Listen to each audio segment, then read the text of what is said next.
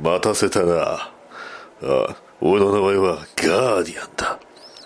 正直、ドクター・ミッドナイトと同じキャラクターだって言うやつもいるだろう。だがしかし、だがな、だがな翔太、俺はドクター・ミッドナイトじゃない。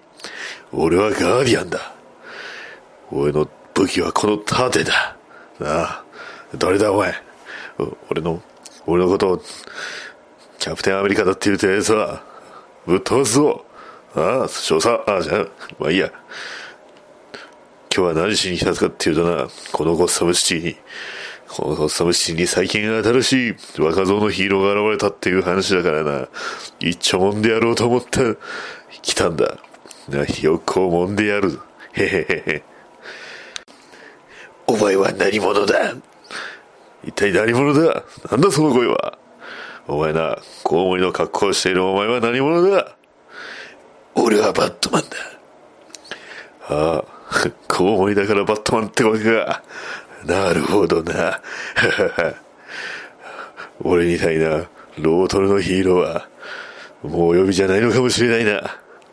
ああ、いや、お前の場合は、キャプテンアメリカとキャラが被るから、今、いないことになってるんだろう。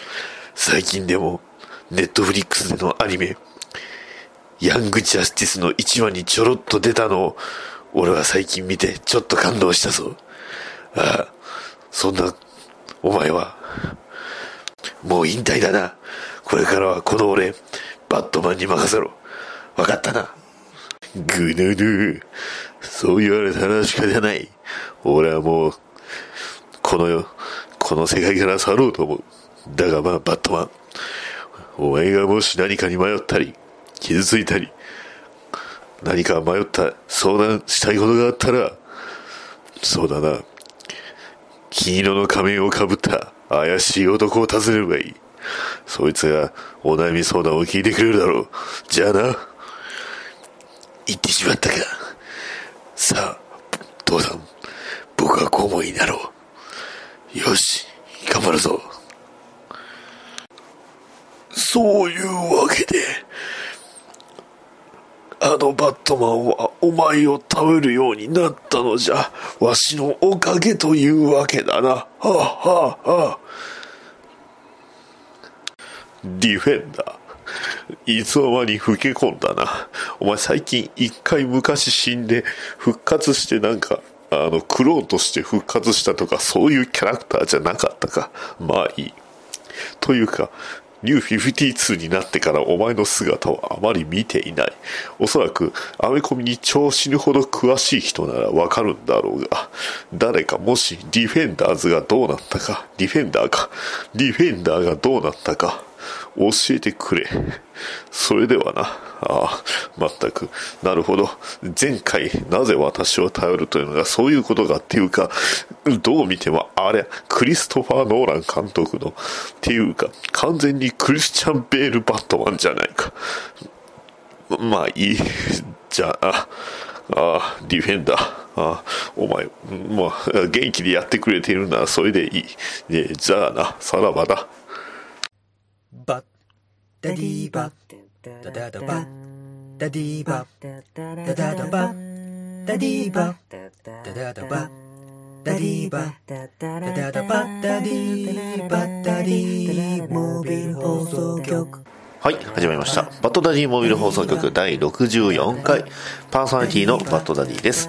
この番組は編み込みを中心に僕の好きなものを語るポッドキャストです。ということで、はい、先日、ね、水曜日なのですが、あの、まあ、土平日ですね。土平日にちょっとイベントがありまして、はい、えー、アメコミカフェバークロスオーバーさんというね、ところで、えー、イベントやったんですが、まあ、そこで何をしたかというと、えー、コミッカーズ・ウェンズデーというね、えー、なんか、えー、いかにもね、えー、アメリカではありそうな感じのイベント名なんですが、まあ、えー、そちらの方が、えー、まあ、ネットの方で知り合いました、クマウノさんという方が、はい、えー、実はあの、このクマウノさんという方が、あの、YouTube の番組、マーベルピックアップラジオさんで、えー、パーソナリティをやっている方で、えー、その人が、まあ、あの、こういうイベントをやるっていうことで参加させていただきまして、えー、まあ、行ってきた次第ではあるんですが、いやー、すごいですね。なんていうんですか、こう、まあ、どういうイベントだったかっていうと、こう、自分の持っているそのリーフ、ね、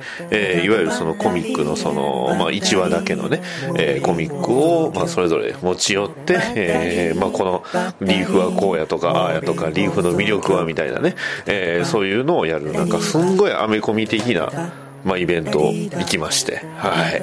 まあ、その感想をね、えー、まあ、今言うんですが、いや特にね、えー、これ本当にどうなのっていう、あのー、ものが一個だけありまして、こう、古いリーフは匂いがいいというようなあのもんだったんですね。でまあ古いリーフ自体僕も全然持ってなかったので、えー、そうかなっていうふうには思ってたんですね。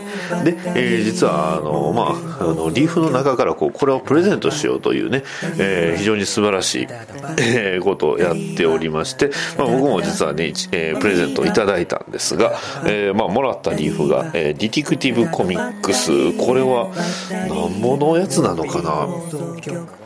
えー、1988年かな？の、えー、に出たものですね、えーまあ、バットマンが表紙で超かっこいいんですが、はい。えー、それをね、えーまあ、もらったんですけど。いやー非常に素晴らしい。何があって匂いですよ。あのねすごいあの、まあ、ちょっとカビの匂いもありつつもまあ、あのその当時のね、まあ、アメリカで売られていたものの匂いっていうんですか、えー、そういうものがあって、まあ、またねリーフというものの素晴らしい魅力にも、えー、気づかされたというね、えー、非常に実りのある素晴らしい回でしたということで、えーまあ、オープニングは以上です。はいそれでは始めます。バッドダディモービル放送局第64回。テーマはバットマンビギンズバッタリー、バッタリー、モービル放送局。ダダダバッダディーバッダダダダダディーバッダダダダダディーバッダダダダバディーバッダダダダダダディーバッダディーモービル放送局。逃げない浅沼劇場は適当な浅沼。ごめんなさいなんか ぐちゃぐちゃになっちゃった。元気なテラピー。元気元気。何でも知ってる留吉。漫画読むか DVD 借りろ。たまに出る P こういうのダメだと思うよ。このようにでやっております。逃げない浅沼劇場。2018年からは毎週水曜日配信予定。バトダディピックアップニュースこのコーナーは毎週1週間僕が気になったニュースを紹介していきます。はいというわけでニュースです、えー、まずは1つ目。えー、DC はヤングアダルト向けレーベル DC ズームの今週立ち上げを発表。秋ですね、えー、ハーレークイーンとメラを主人公としたえー、西尾皮切りにスーパーマンとバットマンの息子たちを主人公とした作品。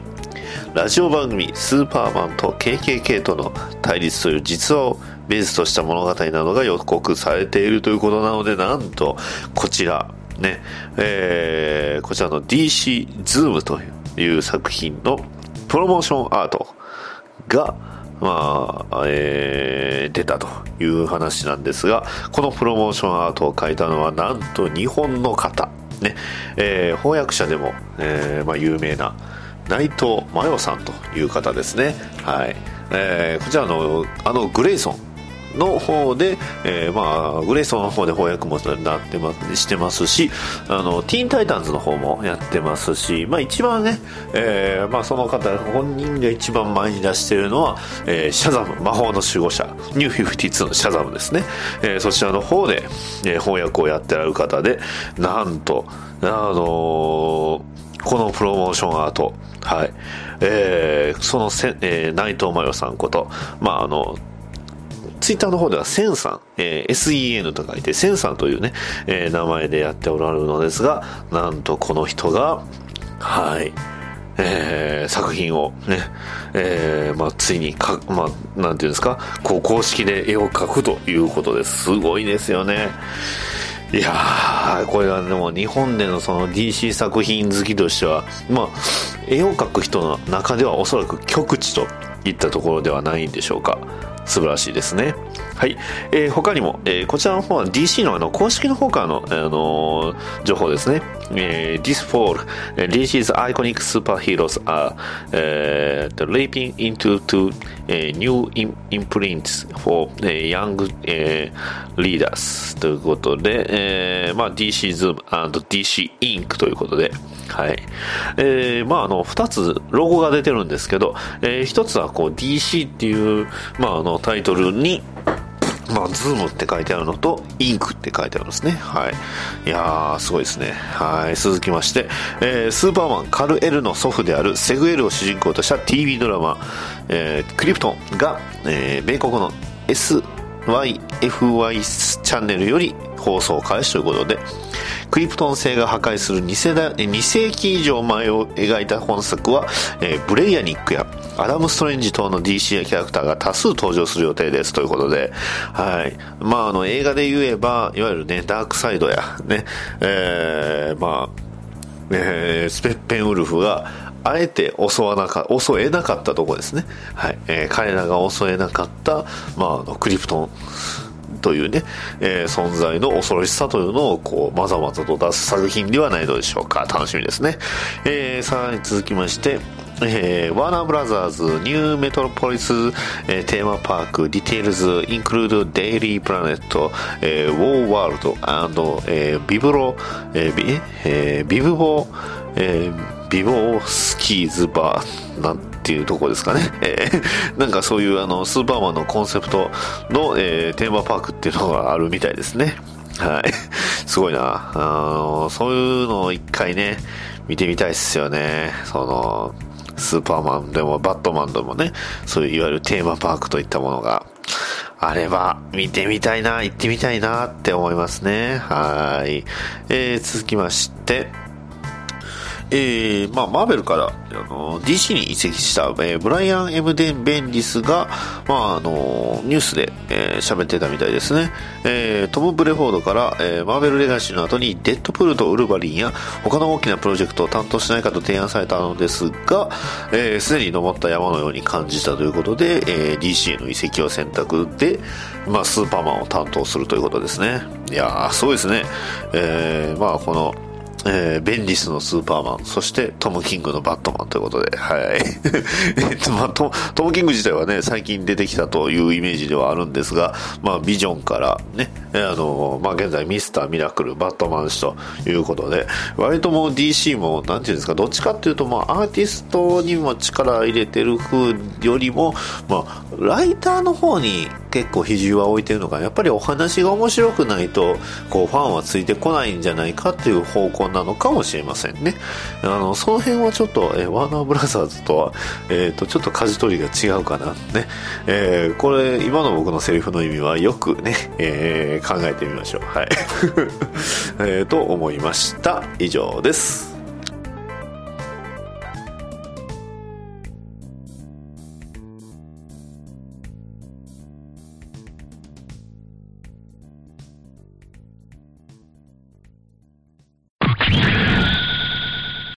西暦2018年人類かっこガンダムファンは増えすぎたガンダム作品を楽しむものと新しいものを受け入れられない様々な派閥とに複雑回帰に混じり合い混迷の時を迎えていた。そんな彼らの溝を埋めるといった崇高な意志はなくただただ好きなガンダムを好き勝手に話す番組。それがおっさんがガンダムの話をする番組。おがんばなの咲く頃にシーサーブログポッドキャスト YouTube にて配信。何？さらに Twitter のハッシュタグ「ハッシュおがんばな」で検索するとなんと素晴らしいガンプラ作品が投稿されているということだ素晴らしいガンプラ作品を褒めるコーナーこの素晴らしいガンプラに祝福をも絶賛募集中ハッシュタグおがんばなおはひらがなガンはカタカナバナはひらがなで今すぐ検索しろ少佐ドクターフェイトのお悩み相談室。どうも皆さん、こんばんは。答えは得た。ドクターフェイトです。このコーナーは、私、ドクターフェイトが、ホール・オブ・ジャスティスの傍らで、宇宙人、未来人、異世界人の悩みを聞き、解決へ導くというコーナーだ。早速お便りをいただいているので読ませていただこう。えー、ラジオネーム、兄上さえいればいいさんからいただきました。どうもありがとう。ドクターフェイトさん、こんばんは。はい、こんばんは。ドクターフェイトさん、私は最近、イメージコミックにハマっておりまして、特にダークネスが非常に好きです。ダークネスのデザインは、えドクターフェイトさんにはあまり似ていませんが、えあなたはパクったんですか？えーお答えくださいといただきました。ありがとう。全く似てないのにパクったとはどういうことだ、えーダークネスは私も好きだ、えー実はダークネスと関係のあるウィッチブレイド。あれはもともとダークネスに登場していたんだな。え両方同時だったかはわからんが。うん。あの、ウィッチブレイドはちなみに日本でもアニメ化している。うん。非常にバインバインだ。うん。以上だ。はい。えー、笑ってしまった。えー、というわけで、ロッキー、お前は落ちていろ。はい。えー、まあいいや。えーまあいろいろあって、えーガーディアンから聞いたが、まあバットマンが私を頼るのは そういうことか。なるほど。まあ、あの、頼られてあんまり悪い気分はしないから、まあ個人的には良かったと思う。うん。それを、そう思うのが一番だ。うん。トップカウプロダクションから来た。ジャッキー、エスタカードだ。ほう。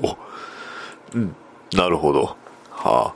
実はロキのお便りが、実は伏線なんだな。うん。わかる人だけ分かってくれればいい。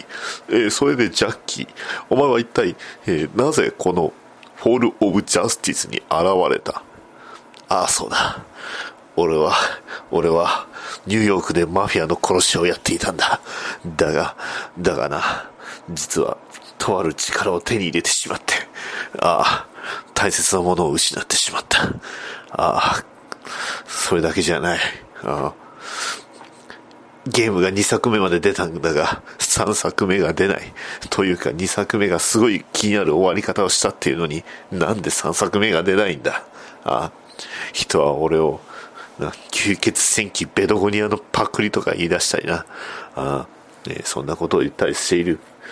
ひどい奴は、ウィンターソルジャーのパクリだとか言っている。この辺は、ダークネス、アメコミで、えー検索すると大概わかる。ああ、そうだ。ああ、俺は、俺はダークネスだ。ああ、俺はダークネス。ジャッキー、エスカ、エスタカードは仮の姿だ。俺はダークネスだ。ああ、俺は闇の力を使って、敵を倒しまくった。だが、だが倒しまくった結果、何が起こったかって？なあ、日本では、ウィッチブレイドがアニメ化もしたっていうのに、どうして俺は、俺は、ダークネスはアメリカ、コミックにもならないし、アニメにならないんだ？なんだ、そもそもあのウィッチブレイドは？な、もともとウィッチブレイドって、すごいエッチだが、あのウィッチブレイドは、すげえエロいじゃねえか。一体、どういうこと？落ち着け。まずは落ち着け。水でも飲め。まずは君を、君が落ち着け水というな。最近仕入れたので、これを飲むといい。な。ありがとう。翻訳も出ていないんだ。な。悲しいよな。あとさ、あの、コミック、な、な、な、偶然手に入ったから読んだんだけどさ、でもさ、主人公の、俺の、俺のキャラクターが全然ゲームと違うんだけど、どういうことなんだ？うん。な。ちょっと悲しいよな。うん。あ、あと、あの、バットマンとクロスオーバーしてるから、はあ、まあまあ、そんな感じだ。うん。結構、話暗いし、えー、ちょっとね、あのめちゃくちゃだし、いろいろあれな感じなんだけど、まあ、もし、ゲームあったらまたプレイしてくれ。ゲームはそこそこ面白かったから。な。うん。じゃあ俺、帰るから。うん。あ、お、おい、おい、どこ？へあ、行ってしまった。うん。あいつは一体何がしたかったのかよくわからん。だからな、あの、ダークネス2、2は特に非常に素晴らしい出来のゲームだったからな。あの、もし、えーそうだな、あの、プレイステーション3か、えーもしくは、あの、スチームでね、えー売ってま、売ってたので、あ、あの、ぜひ、あの、おか、えーお求めになってもいいと思う。非常にいいゲームだったぞ。うん。それでは、じゃあ、なんだか今回は全くお便りを紹介しただけというか、何も答えてはいないが、勝手に言ってしまったからな。うん。まあいい、そんな感じも、そんな日もあるだろう。では、さらばだ。答えは得たか。どうだろうな。バッドダディ、テーマトーク。はい、というわけで、バットマンビギンズ、えー現代もバットマンビギンズということで、ね、えー2005年のアメリカ映画、監督監督はクリストファー・ノーラン、主演はクリスチャン・ベールということで、はい、まあ、そもそもね、えーダークナイトは実は、あのーこのね、バットマン、バトダディモービル放送局で話してたんですが、なんとね、えーこのバットマンビギンズは話していなかったというのにね、えー最近気づきまして、というのも、まあ、とある方に、えーバットマンビギンズをね、えーおすすめしたんです。忍者映画としてね。はい。忍者出てきます。はい。ですのでね、えーまあこの折に触れて、せっかくなんでね、えーこのバットマンビギンズをおすすめした側には自分もね、しっかりとやっぱりもう一回見直そうと思って見たんですが、いやー、本当にね、あの、バットマンのリブートとして、あの、まあ、バットマンをある程度詳しくなってから見ると全然違いましたね。あの、当時というかまあほとんどバットマン知らない状態でバットマンビギンズは見たんですけど、これ確か僕映画で見たと思います。映画で見たんですけど、あの、あんまりね、やっぱりバットマンのイメージっていうものが、それまでのイメージというのと、まあ、しっくりは来てたんですよね。えーそれまでのイメージっていうと、やっぱりその、1989年の、いわゆるその、まあ、バットマン、えーティム・バートン監督のバットマンのイメージではあったんで、えーまあ、そこから、まあ、あのね、ティム・バートンのバットマンの、の、作ったそのゴッサムっていう街の作り方って凄まじかったなっていうのはあったんですが、まあ、このね、えーバットマン・ビギンズ、えーまあ、もちろん主演のクリスチャン・ベール、非常に、えーかっこいいです。すごくかっこいい。ね。えーまあ、バットマン。で、えーただまあ、ブルース・ウェインやってても、もうどう見てもバットマンなんですよね。えーブルース、俺がバットマン、バットマンだって、ふふふ、何のことか知らないな、ふふふ、みたいなね。はい。そんなキャラクターではあったんですが、えーまあ、非常にかっこいい、えークリスチャン・ベールのバットマンですし、えーすごくそのね、強いというか、えー力強い感じがありますよね。えーある意味、こう、ちょっと達観した感じのバットマン。で、えーまあ、ゲイリー・オールドマンのね、えーやっぱジム・ゴードンですよ。もうこの作品はね、ジム、ダークナイト・トリロジーはもうジム・ゴードンの作品と言ってもね、えー過言かもしれないけど、まあ、あの、バットマン・ビギンズでメインのヴィランがね、えーまあ、ちょっとあるヴィランになっておりますので、まあ、そんな感じでね、ちょっとずつ話していくんですが、まあ、あのこのダークナイト・トリロジー自体が始まったのが、まあ、2005年ということで、えーえー公開、アメリカでも2005年6月15日、日本でも6月18日ということで、ほとんど一緒なんですよね。はい。へ 何ヶ月遅れたあの映画は一体どういうことだったのかっていうね、まあ、その辺はまあ置いといて、えー非常に、まあ、バットマンの、ねえー実写作映画作品としては累計第5作品目ということで、ねえーまあ、このこれ前これの前って要はあのバットマンロビン、ね、ミスターフリーズの逆襲。で、まあ、非常にね非常にね、えーまあ、悪評価と言いますか、ねえー俺たちのバットマンはこんなんじゃねえってなんでギャグにするんだ、ねまあ、もちろん今であればバットマンがギャグっていうのは当然あるし、ねえーそういう歴史もありましたし、ねえーまあ、そういう作品もぜ当然あるんですが、まあ、ただ、えーその当時には受けなかったっていうね、えーで、えーそんな状態からのそのダークナイトトリロジーということで、まあ、ダークナイトトリロジーなんて言い方はしてなかったとは思うんですが、まあ、バットマンビギンズということで、えーまあ始まった作品、バットマンのオリジンを、まあ、えー、再びなのか、三度なのか、えー、まあ、しっかりと描いていくという作品ですね。あの本当にその、まあ、ゴッサムシティ壊滅を企む悪の集団と、えー、まああの、僕が好きな部分っていうのは、やっぱり、こう、バットマンがこう、まあ、クリスチャン・ベルというか、ブルース・ウェインがね、えー、まあ、ゴッサムに帰ってきて、バットマンの準備をして、で、えー、マフィアと戦うところが好きなんですよね。はい。あの、バットマン The Animation、Animated Series の結構メインヴィランって、普通のヴィラン、まあ、普通のヴィランって言うとおかしいですけど、まあ、スーパーヴィランって言われるね、いわゆるまあ、ジョーカーを筆頭とした、えー、ちょっと変わった人たち。はい、ちょっとね優しく言いました、えー、非常にね、え頭の変わった人たちが、まあ、あのメインかと思われるんですが、えー、バットマンのその G アニメイテッドシリーズで僕の中ではほとんどその銃を持ったマフィアとかがメインのね敵だったようなイメージが強いんですよね。でバットマンはその探偵としてね、えー、その、ねまあ、マフィアたちを追い詰めて、えー、戦っていくっていうのが G アニメイテッドシリーズだったんですが、まあ、このえーまあ、探偵としてのね、えー、バットマンの側面って結構映画では、なんていうんですか、こう、おざなりになってる部分が、まあ、多々あるかな。特にね、えー、映画のバットマン、えー、BVS であったりだとか、えー、ジャスティスリーグっていうのはすごいヒーローとしてのバットマンの面が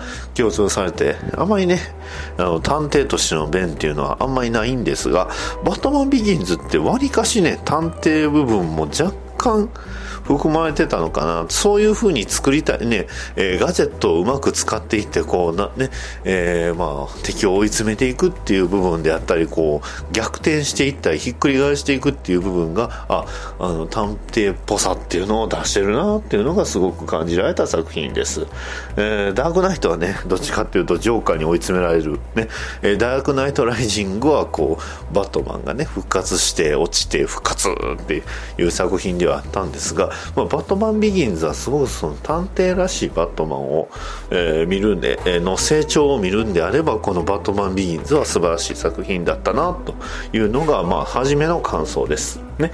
えー、まああのあらすじとしましてはね、ブルース・ウェインが古い井戸に落ちてコウモリの群れに襲われてで、えー、両親トーマス・ウェインマーサ・ウェインと一緒にオペラ。ね、えー、オペラなんですよね。はい。ね。あのー映画ではないです。オペラです。で、えー、オペラが、あのーまあ、ブルース・ウェインの見たものによっていろいろねその後のバットマンって変わっちゃうんですよ、ね。えー、解決ゾロを見ればもちろんね、えー、まあ、バットマンなんですけどこう快活な活活劇というか活劇ヒーローというかね、えー、そんなバットマンですし、ねえー、エクスカリバーというね騎士物語の映画を見た後であればそのね、えー、騎士の鎧を模したようなそのスーツアーマーを作ったり、ねえー、槍を用意したりとかするわけなんですがまあ、この、えー、ブルース・ウェイン、ね、クリスチャン・ベルのブルース・ウェインが見たものはオペラです。で、えー、コウモリに仮装したパフォーマーを見てその井戸でのねコウモリのことを思い出して、えー、帰ろう。で、えー、帰ろうってその帰り道で、えー、いつものね、えー、強盗によって、えー、両親を殺されるということなんですよね。でその時にね、えー、ゲイリー・オールオールドマンがえー、扮するそのジム・ゴードン若いジム・ゴードンが、まあ、ブルース・ウェインに対して、えー、まあ、すごく優しくね、えー、接してあげるっていうのが非常に感動的なシーンなんですよね。はい。そして、まあ、あの、ブルース・ウェインが、えー、世界中を巡る、えー、まあ、成長してね、世界中を巡る旅に出ると。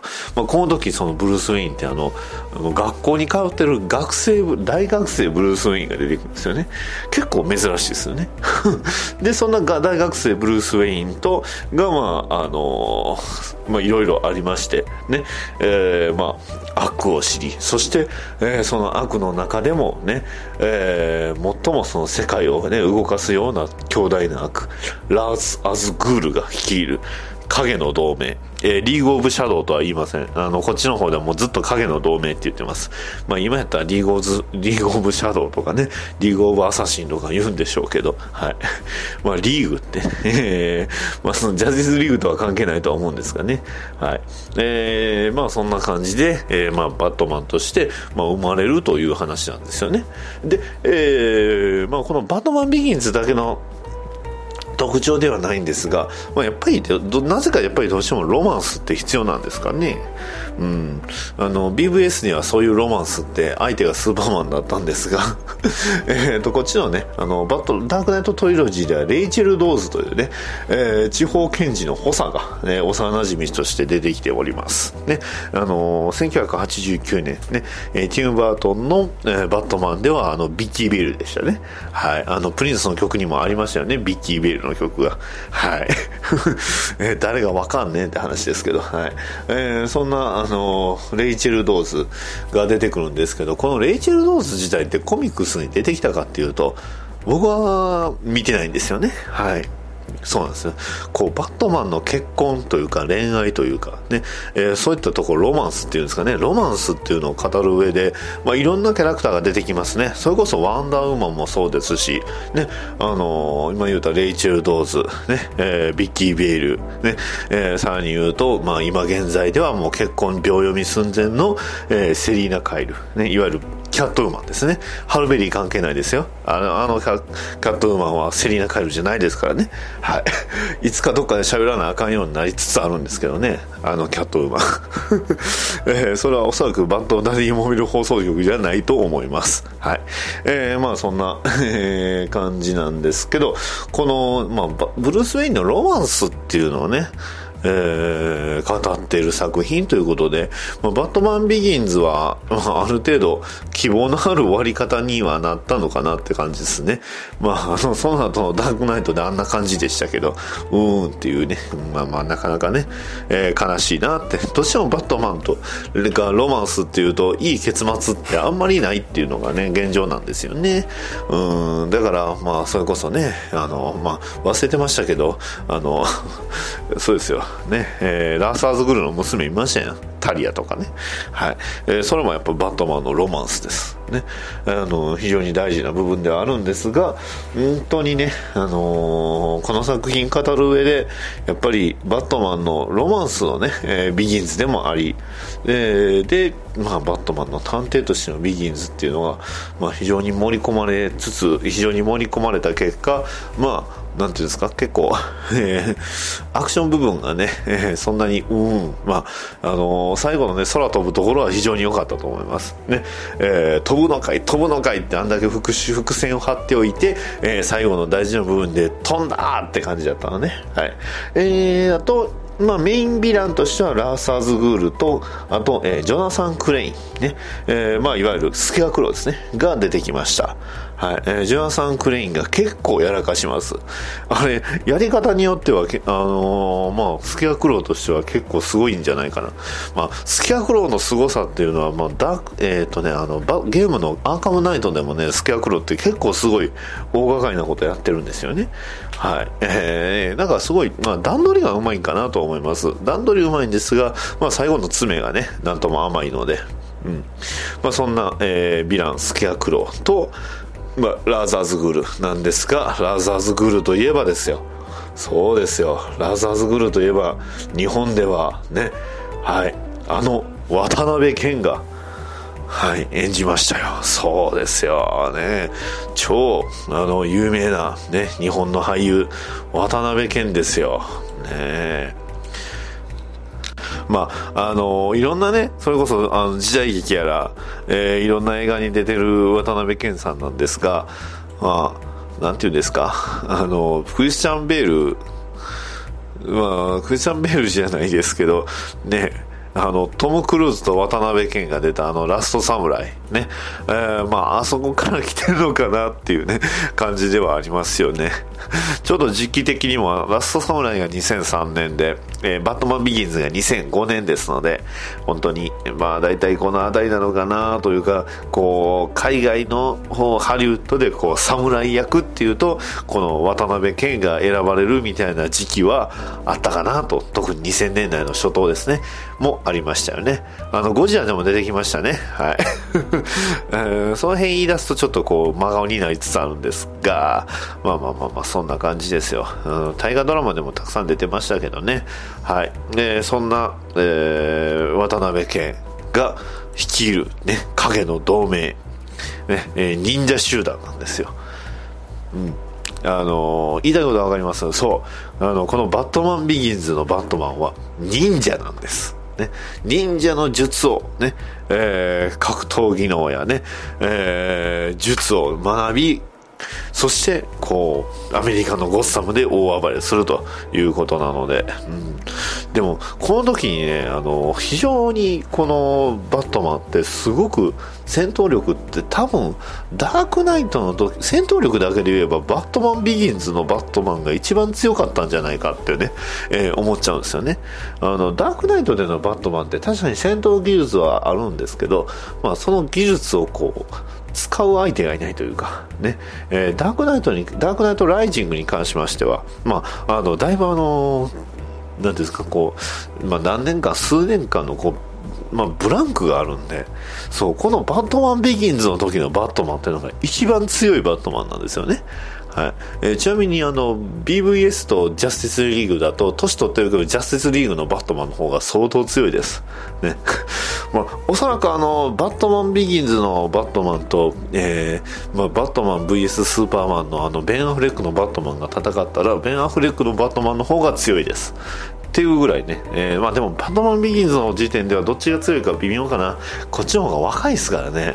うん。そんな若いバットマンがまああの戦うっていうことで非常に非常にかっこいい。あのすご素晴らしいバットマンが見れます。ね。えー、もちろんあのルーシャス・フォックスが、まあ、ウェイン産業のね、ルーシャス・フォックスが、あの出てくるんですよ。ね。えー、モーガン・フリーマンですよ。ね、今思えばまああのー、役者さんたちってすごいいい役者さんたちばっかりなんですよね。ゲイリー・オールドマンもそうですし、モーガン・フリーダーマンもそうですし、ね、えー、ね、えー、ヘンリー・デュカートのリーアム・ニーソンですよ。かっこよかったですよ、リーアム・ニーソン、ニーソンも。ねリーアム・ニーソンといえば他にもね、そう、あの、1981年のおそらくその映画「バットマン VS スーパーマン」でブルース・ウェインというかブル、えー、ウェイン家族が見たエクスカリバーでガウェイン役だったんですよね。えー、それ関係あるかどうかっていうと微妙ではあるんですが、はい。えー、まあそんなね、えー、あのー、リアム・ニーソン、あデルタ・フォース、ね、かっこいいダークマン。そうですよ。かっこいい役者さんですよ。ね。うん、ちょっと調べると最近だと、あの、テッド2とかにも出てたみたいですね。あと、レゴムービーにも出てたみたいですね。あのー、バッドコップ、グッドコップってね。うん、あの、声優さんで出てたみたいですね。はい。えー、そんなバットマンビギンズ。はい。あのー、渡辺謙の正体については、あの、あえて隠します。はい。なんで隠す必要があるのと思って、まあこれはね、あの映画見てもらったらいいと思います。あの本当にこのバットマンビギンズ、あのすごく、あのバットマンのその原点、まあシリーズの原点っていう意味ではすごく面白いですし、ね、えー、まあとってもいろんな、あの、かっこいい要素っていうのがあるので、ぜひ、えー、こちらの方見ていただければと思います。はい、えー、今回はね、えー、そんな感じです。はい、以上です。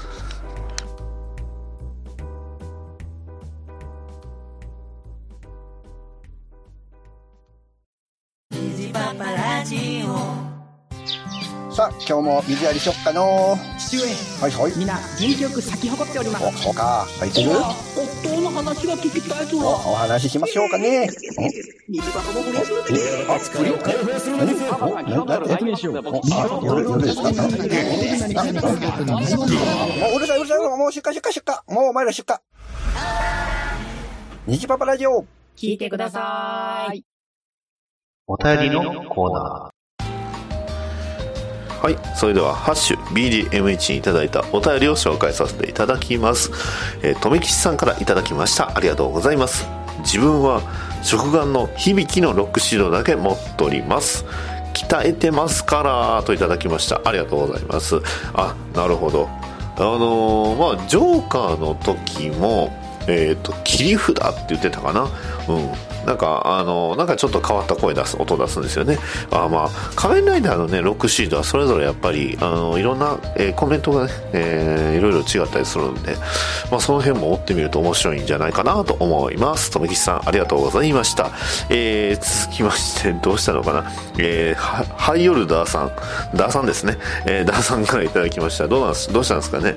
えーなんか深淵を覗いたんでしょうか。はい。ね。えーね、えー産地ピンチということで、はい、えーいただきました。ありがとうございます。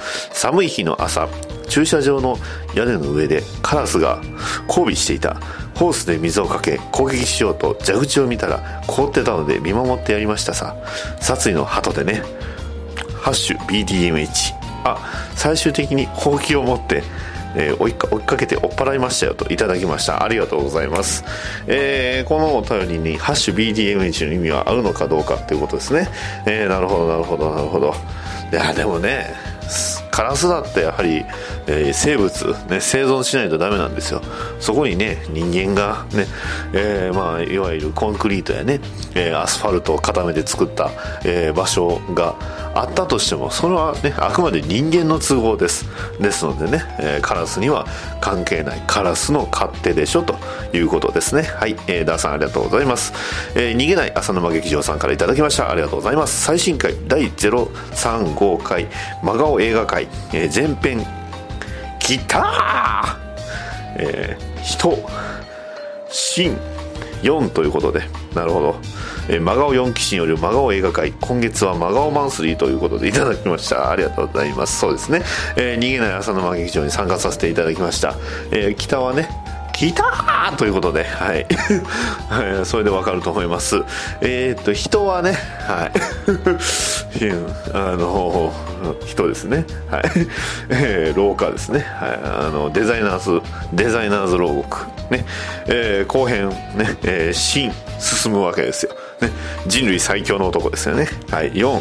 4は、えーまあ、90分、ね。えー90分のうち、うん。えーという作品でしたね。はい、素晴らしかったです。面白かったです。はい、ぜひ、えー、ねぎない浅沼劇場さんの方も、えー聞いてください。えー続きまして、えー、ニナッチさんからいただきました。ありがとうございます。えー動画は、ゴライダー時期に行った、えー仮面ライダーエグゼイドスペシャルイベント、1日目バグズバグスターナイトの一部始終です。熱狂的なファンがレポートしていますといただきました。ありがとうございます。はい、見ましたよ。いや、あの、エグゼイトスペシャルイベントってあったんですね。うん。栄養祭じゃなかったということで。いや、あの 面白いですね。えーやはり、えー役者さんってすごい素晴らしいファンサービスすごいなと思いながら見てました。はい。えーまあなかなかあの無茶ぶりにもね、えーしっかりと答えて、ね。はい。はい、続きまして、アスラーダーさんからいただきました。ありがとうございます。前回のお便りの時、画像添付忘れてました。えーベルトの絵が、レーザーがデンジャラスゾンビに復讐してる絵になるってやつですということで、あ、なるほど。はいはいはい。あ、すごいですね。えーデンジャラスゾンビっていうね、あの、え仮面ライダーエグゼイドに出てくる、あの、キャラクターの一人なんですけど、まあそこにね、えーまあ、なんていうんですか、こう、ちょっとね、あの液晶みたいな、えー画面になってるんですよね。変身ベルトの絵が、ね。えーでそこにガシャットっていうのを入れると、まあ、それぞれ絵がつくんですが、まあ、その、えーデンジャラスゾンビっていうのが、まあ、ゾンビが出てくるんですけどその後ろからね、えー仮面ライダーレーザーのバイクがね、えー復讐してこう 後ろからこう襲いかかってるっていうデザインになるっていうすごい、えー考えられた巧妙なデザインですね。これはすごいな。はいということで。まああの V シネマね、えー仮面ライダーブレイド、えーじゃあブレイドじゃないブレイドは、えーあれですね、えータカね、えー僕の大好きなブレイドですけど、えーブレイブと、えースナイプの、えースピンオフが、まあ、あの今公開中映画で公開中劇場公開してるのかなということなので、はい。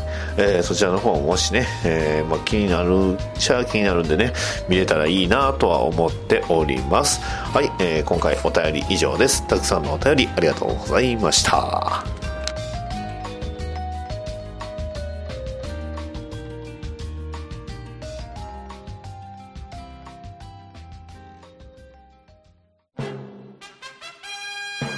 西暦2018年、人類、かっこガンダムファンは、増えすぎたガンダム作品を楽しむ者と、新しいものを受け入れられない様々な派閥とに複雑回帰に混じり合い、混迷の時を迎えていた。そんな彼らの溝を埋めるといった崇高な意志はなく、ただただ好きなガンダムを好き勝手に話す番組。それが、おっさんがガンダムの話をする番組。おがんばなの咲く頃に。君は生き残ることができるか？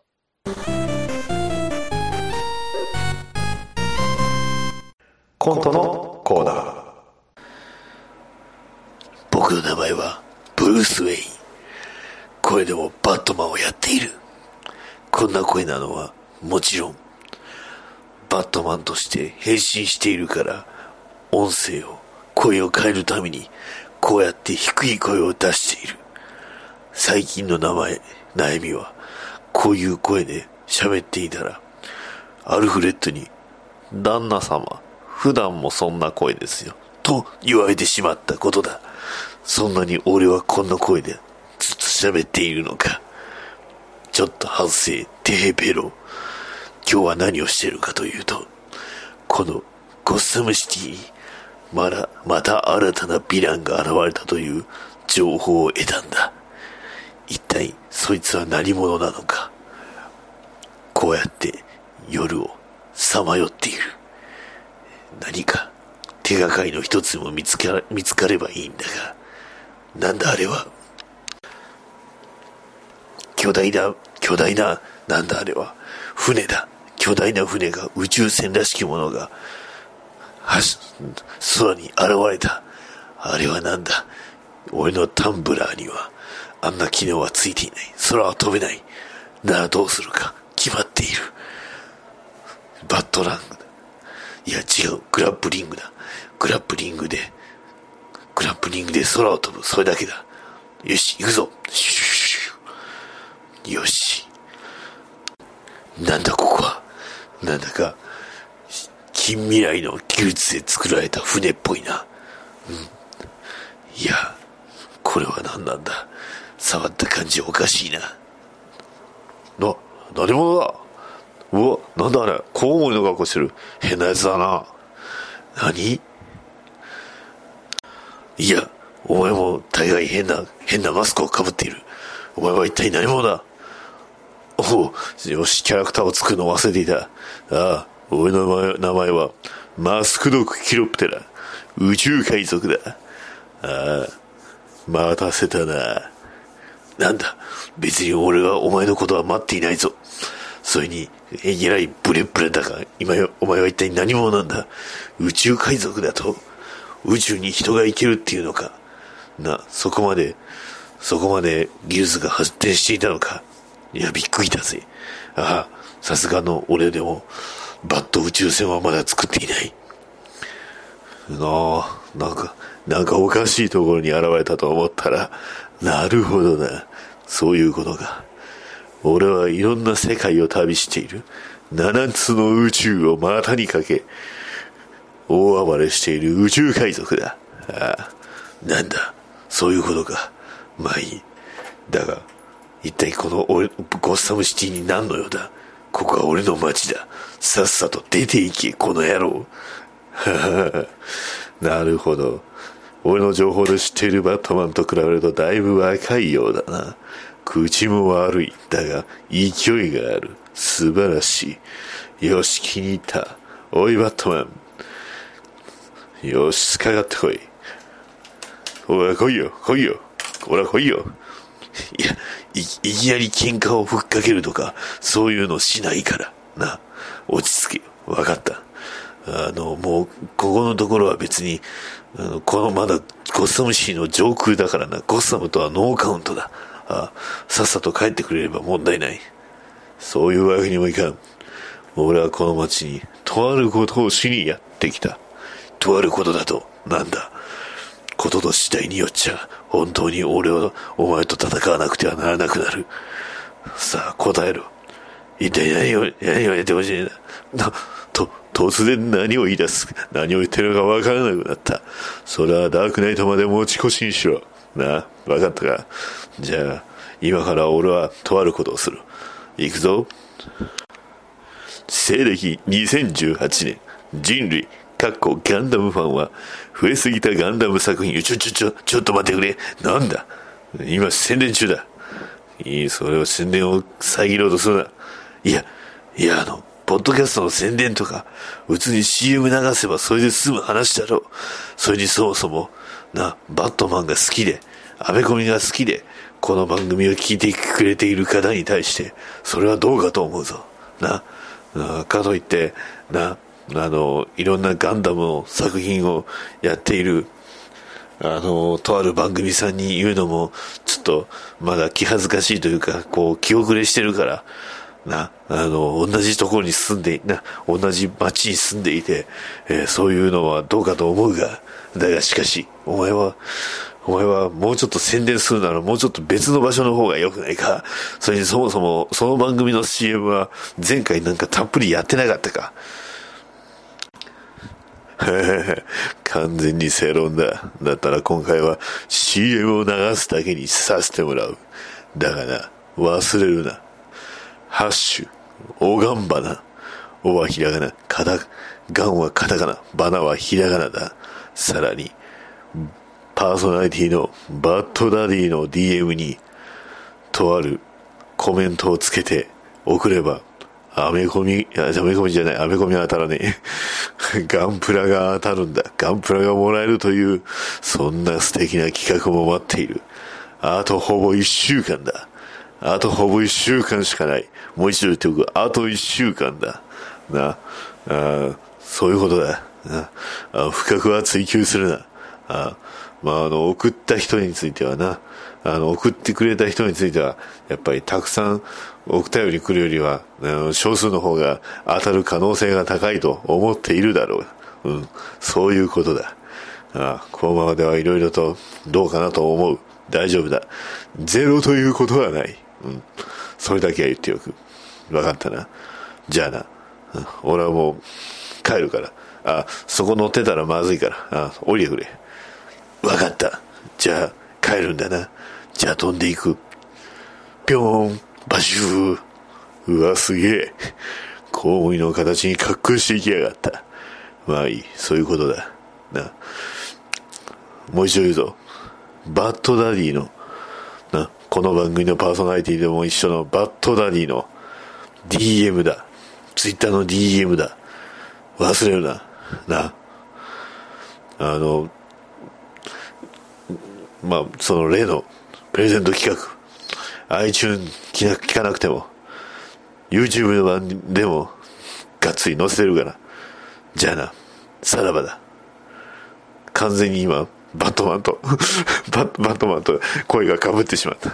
声が被ってしまった。じゃあな、あわよ。はい。というわけで、いかがだったでしょうか？バトダディモビル放送局第63回ということで、あ、ごめんなさい。第4回ですね。はい。